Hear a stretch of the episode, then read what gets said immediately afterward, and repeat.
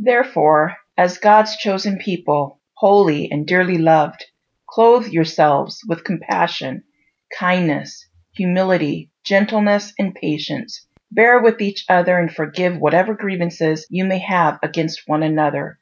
Forgive as the Lord forgave you.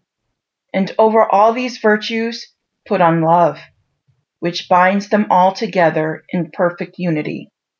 Colossians 3 12 through 14. Prologue Steffi Rosetti clenched the black banded letter in her trembling hands. Tears pooled in her eyes until they escaped and rolled down her cheeks. Anger, sorrow, confusion? Her senses had numbed since she opened the letter postmarked Venice, Italy, and the message tumbled through her mind like a grocer's canned goods display crashing to the floor. The clatter of words and emotions rattled all the way to her heart. Steffi dragged her gaze to the signature again. Donata Rosetti. A grandmother she'd never met. The mother of her father she'd never known. Deep grief rolled over her. Grief and what? Apprehension? Hope? Steffi lowered her gaze to the graceful flourish of the penmanship the uncertain wording, the unbelievable love that soared from the paper and wondered if she'd misunderstood, perhaps misread. Again she followed the sentences, word by word.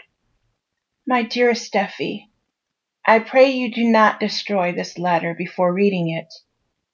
I have asked a dear friend to search for you on what he calls the internet. I have long lost your mother's address, having no need for it under the circumstances. I am sending you love and sad news from Italy. Though I promised your dear father to keep from his business, he has gone to God, and now I do what my heart has longed to do for years.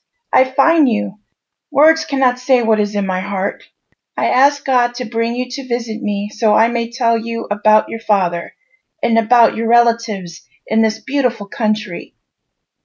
If you find it in your heart to answer my simple letter, I will be most grateful and give to God many praise for his goodness. A visit by you to your father's homeland is my largest dream. I am sorry to tell you of your father's early death but it gives me opportunity to share with you my love and my prayers for these many years.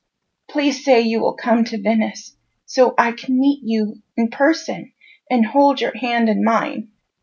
With love from Italy, Donata Rosetti.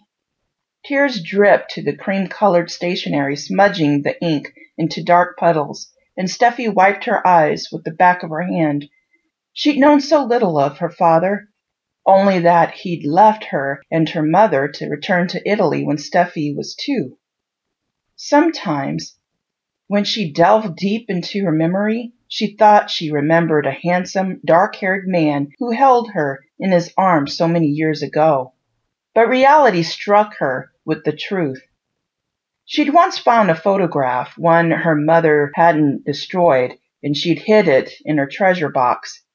Though she loved her mother dearly, Steffi longed to know what had really happened. Why had her father abandoned her? Please say you will come to Venice so I can meet you in person and hold your hand in mine. The words sent an unearthly prickle up Steffi's arm. The coincidence tangled in her thoughts. Her magazine editor had assigned her to cover the Italian designer's autumn and winter collections and she would leave in another week for Italy. Not Venice, but Milan, and if she knew geography, Venice was not too far away. And was the invitation a coincidence? Steffi knew God worked miracles.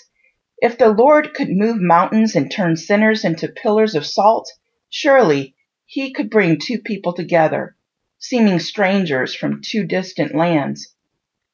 But would the Lord heal her heart? The thought sent fear skittering through her chest. Another disappointment. Another dashed hope. The trip to Milan flashed through her mind.